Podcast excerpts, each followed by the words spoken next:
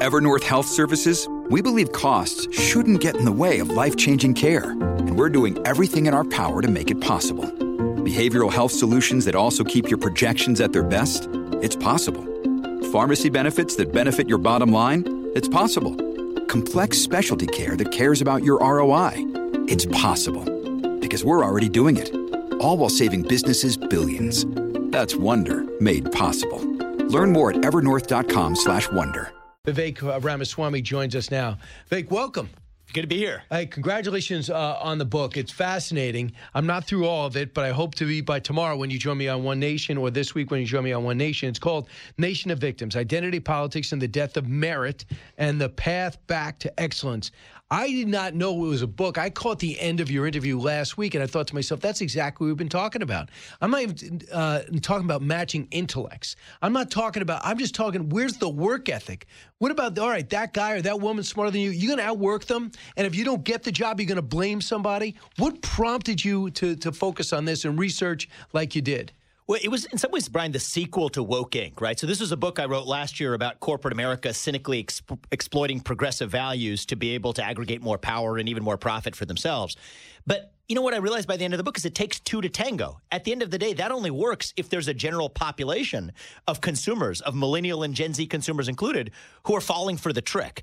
And so this book looks upstream to the culture to say that what is it about the vacuum of identity in the heart of a generation? What is it about that vacuum that allows woke capitalism to thrive? That was the topic of the last book. So that that's what caused me to take a deeper dive here. So it's sort of a sequel to Woke Inc. It's about our culture, though. This one's not about corporate America. This asks the question of what's the vacuum, the black hole of identity at the heart of the American soul right now. And my theory is that when you have a vacuum that runs that deep, that's what allows poison to fill the void. And one of the things I had done over the last couple of years is critique that poison one at a time. Identity politics, woke culture, climate religion, whatever the whatever the toxic poison may be, we can stamp it out one at a time, but we're not solving the problem unless we fill that vacuum of American identity that hopefully dilutes the poison to irrelevance. And so I was looking in the mirror and say that, look, I'm not doing enough of that myself. That's what this book was about. So now we have this thing called quiet quitting. We have people who just want to do such a bad job they get fired and collect unemployment. Others through the pandemic, obviously it's not their fault, it's China's fault. Uh, they got lazy. Uh, they say, wait, this job is not rewarding. I'm not fulfilled. I don't want to go back to work. You saw the story in the New York Times. Over 50 1,500 employees refused to go back. They said they said my union is going to protect me. I don't want to go back to work five days a week or at all. I'm it's, just going to work from home. It's incredible. And so one of the things I say in the book is victimhood fits laziness like a glove. And so one of the things that we see right now is the anti-work culture. It's even called the anti-work movement, the Great Resignation. It was accelerated during the pandemic, where you have a generational reluctance to work to achieve, but it's not enough to admit that laziness or sloth or life preferences would be good enough. They wrap it with part of the grand struggle against the oppression of capitalism. Doreen Ford, one of the one of the great leaders of the so-called anti-work movement on Reddit, says this all the time. It's about fighting against the colonialism of capitalism, the oppression of capitalism. And that's what gives it staying power because then it's not just a matter of being lazy or making life choices, but you wrap it around with a moral veneer of legitimacy. That's what makes this permanent. And so, right. so it's not just about the laziness and the lack of work. It's the moral indignation that comes with it, and that's what I'm calling out in the book. You know, and read your book. It has great perspective on, on our history. You go back to people being blamed, like uh, General Longstreet being blamed uh, when General Lee didn't listen to him. He dies a couple of years after, five years after the war. Doesn't really, never really blame Longstreet for it. It was his decision to go right up the middle at Gettysburg, and they got annihilated. Right? That's right. But Stonewall Jackson dies, and he becomes a legend. Uh, Lee dies and doesn't do enough defense, and Longstreet pays the price in history. He becomes the victim of this rewriting of history, but it's an inaccurate rewriting of history. It is an inaccurate rewriting of history. That's one of the things I, I do in this book is th- this book isn't for everybody. It's for somebody who actually cares about looking at American history, even Roman history, as a way to gain insights into the present. That's the audience who I, I hope actually gets something out of this book. And one of the things I love about looking at history is it takes us out of the present for a second. Right now, we're, we're in such siloed chambers with respect to people who can engage, cannot engage in political discourse. We see even people pulling out of political debates today. It, we can't engage in political discourse when we're tethered to the present. But when we go to history, somehow that allows people to take off their constraints a little bit. So I do trace a lot of the pre uh, post Civil War Reconstruction era history where victimhood culture was actually born. Right. I think it began with a lot of the jurisprudence that began in the back of the Reconstruction era that taught people to think of themselves as disempowered classes and victims. The U.S. constitutional law, in some ways, actually even demanded it. But I even go all the way back to Roman history. You talked about how victimhood created this historical lens of how we see Longstreet, General Longstreet versus, say, Stonewall Jackson. Uh, you know, actually, one of my favorite stories from the book was even the way we look at Roman emperors, right? So, so the, the, the Septimius Severus is the Black Emperor. He was the one who I was taught in high school was the so-called Black Emperor. One of the things I learned in doing the research for this book is that he didn't see himself as the Black Emperor. He was only named the Black Emperor in the last 40 years by Americans who wanted to celebrate a Black conqueror because that's what the American moment demanded. Back in the Roman era, they didn't see each other as, as having anything other than dark eyes, dark hair, dark skin. It didn't matter. They were citizens of a nation. And so sometimes if you go back to history and see what actually happened, it gives you a different filter through which you can actually see the present. Uh, a couple of things. I remember just going, not necessarily in your book, but I remember reading in the 1880s people feeling, I'm worried about my generation. They were so tough during the Civil War. Everyone fought, everyone picked up a gun. And we've gotten soft as a country. After 1776, we're fighting the War of 1812, and we're sitting there trying to roll out our old generals. And there's one, there's Francis Scott Key is saying, What happened to that attitude? What happened to our guile? We're not tough anymore. And our greatest generation became the greatest because they had to be. Yep. The world went to war. So a lot of it is the circumstances in which you're born, correct? Necessity may demand it, and even for the upcoming generation too. But I say that that's actually an inspiring point that you just made, Brian, which is that this is a point I make in the book as it relates to Rome, by the way. We think about the rise of Rome and the fall of Rome. One of the great discoveries, again, and, through writing this book, going through my old historical knowledge, but but bringing it, brushing it up again, is that there was no rise and fall of Rome. There were many rises and many falls. And the same goes for the history of the American experiment, too. There have been many rises and many falls. And once we see that, that gives us hope in the current moment, too, to say that, you know what, we might, we might not be done with this whole American experiment after all. There were many rises and many falls. We might be at a nadir, but actually, it's going to be about the agency that we as citizens exercise to say that we're going to have the next revival right. again, just like we did, you know, just like we did back then as in the, in the early 1800s. We're having one of those moments now. We've gotten through it before. We can get through it again. Because if you're black or if you're Asian, you or if you're poor, or if you're rich, uh, there's always a way, there's always an excuse or a crutch you can grab if you choose. That's right. And one of the points in your book that I'm going to challenge you because you said no one will ever bring up because woke Inc. is about Asians and about American, uh, about Indians whose grades predominantly are through the roof. Mm-hmm. And even though the SATs are extremely high and the GPAs are extremely high, it's hard for them to get into these Ivy League schools because there's so many others and they're looking to diversify and it's not flat out merit based, correct? That's right. That's it's right. affirmative action hurting the extremely bright minorities. Exactly right. And you know, um, Harvard, one of my alma maters, used to describe this years ago as the so-called Jewish problem. That was Harvard's words, not mine. It's the same thing. They effectively have the Asian problem now. That if they just went on along the axes of merit, including and merit can be defined in many ways. It could be musical exceptionalism, could be athletic exceptionalism, yeah. but it could be academic the population would, it turns out, be disproportionately Asian. There's a 400 plus point gap in terms of what it takes to get into a top university on the SATs between being an Asian applicant and a black applicant. Keep in mind, there's only a 1600 I think scale. there's a lawsuit working its way up to challenge affirmative action. Correct? There is, yeah, yeah, yeah, yeah there is, and and and and so I think that legally, it's it's interesting. It's one it's one of the few cases. If you go back to actually Sandra Day O'Connor's opinion about 20, 25 years ago in the early affirmative action cases, they it was one of the few cases where they put an expiry on a constitutional principle where they said about 20 to 25 years from now, we expect that these policies will no longer be necessary and may not even be constitutional under the law because circumstances will have changed. Now we're hitting about that 20 to 25 year mark. So it'll be interesting to see what the Supreme Court does. I delve into some of those arguments in this book, but it goes beyond the legal dimension of this. I hope the Supreme Court comes out on the wrong side, on the right side of this by rejecting affirmative action policies.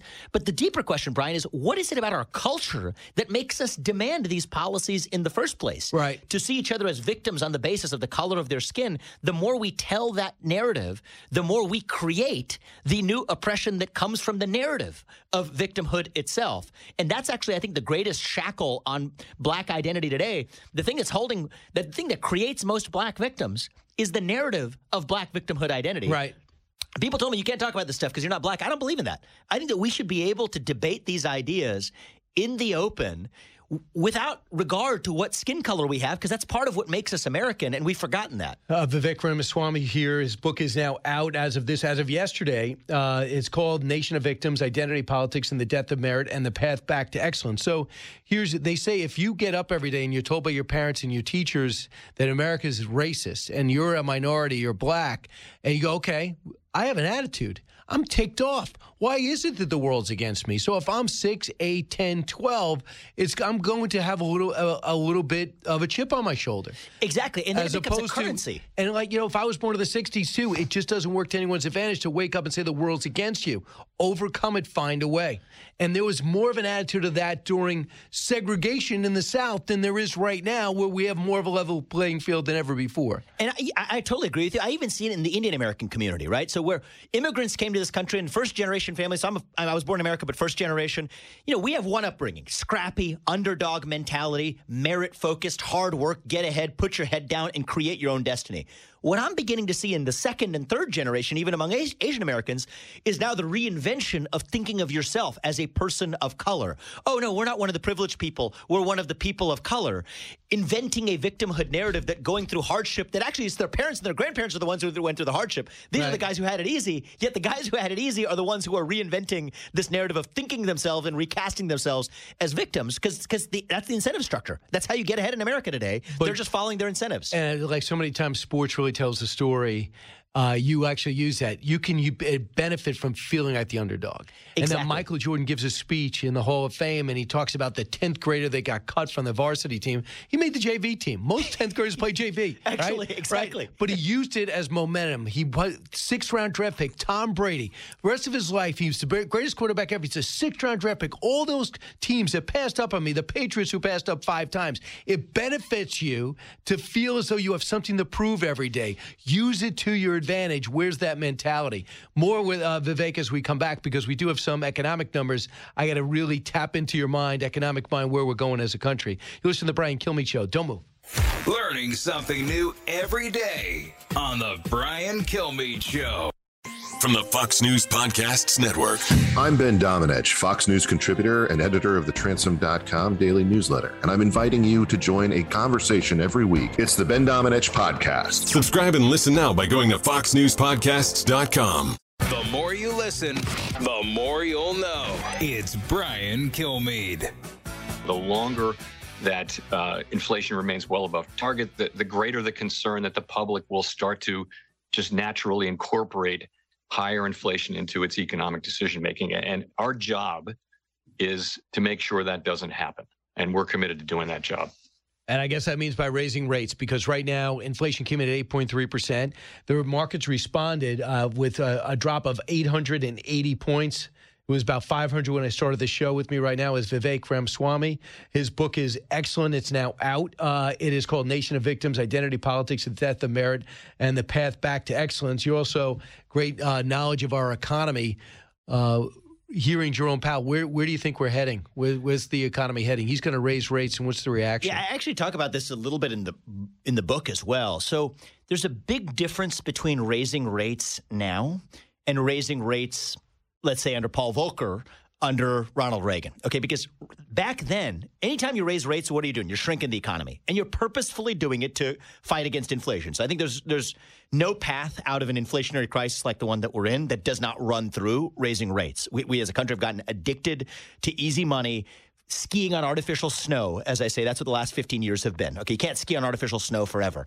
However, the key is to raise rates in a period where you also have economic policies for the actual economy that unlock economic potential to counteract the effects of raising the rates themselves. So under Reagan, what did you have? You have a deregulatory agenda. You have an agenda that spurs private innovation. You have an agenda that gets government out of the way of private businesses tax reform, tax cuts that allow the economy to thrive against the backdrop of aggressively raising rates. As opposed to what's happening now, which, which was double spending. Whammy. Double whammy. So, so, so well, the, the, the, the, spending the spending is is is a was put in a separate category for now because that then contributes to the inflation, which then creates the need for for raising mm-hmm. rates even more.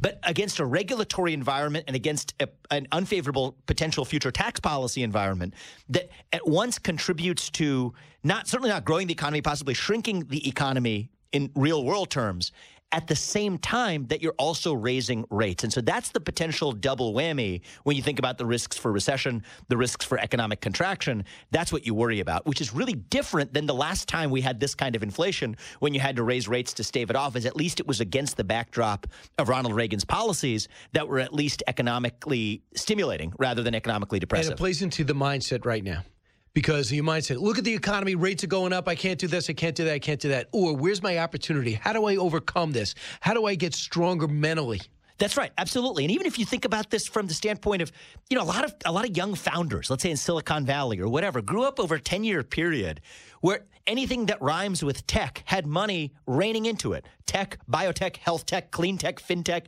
anything that rhymes with tech. Well, actually building great businesses for most of American history was actually really hard to do because access to capital was more scarce.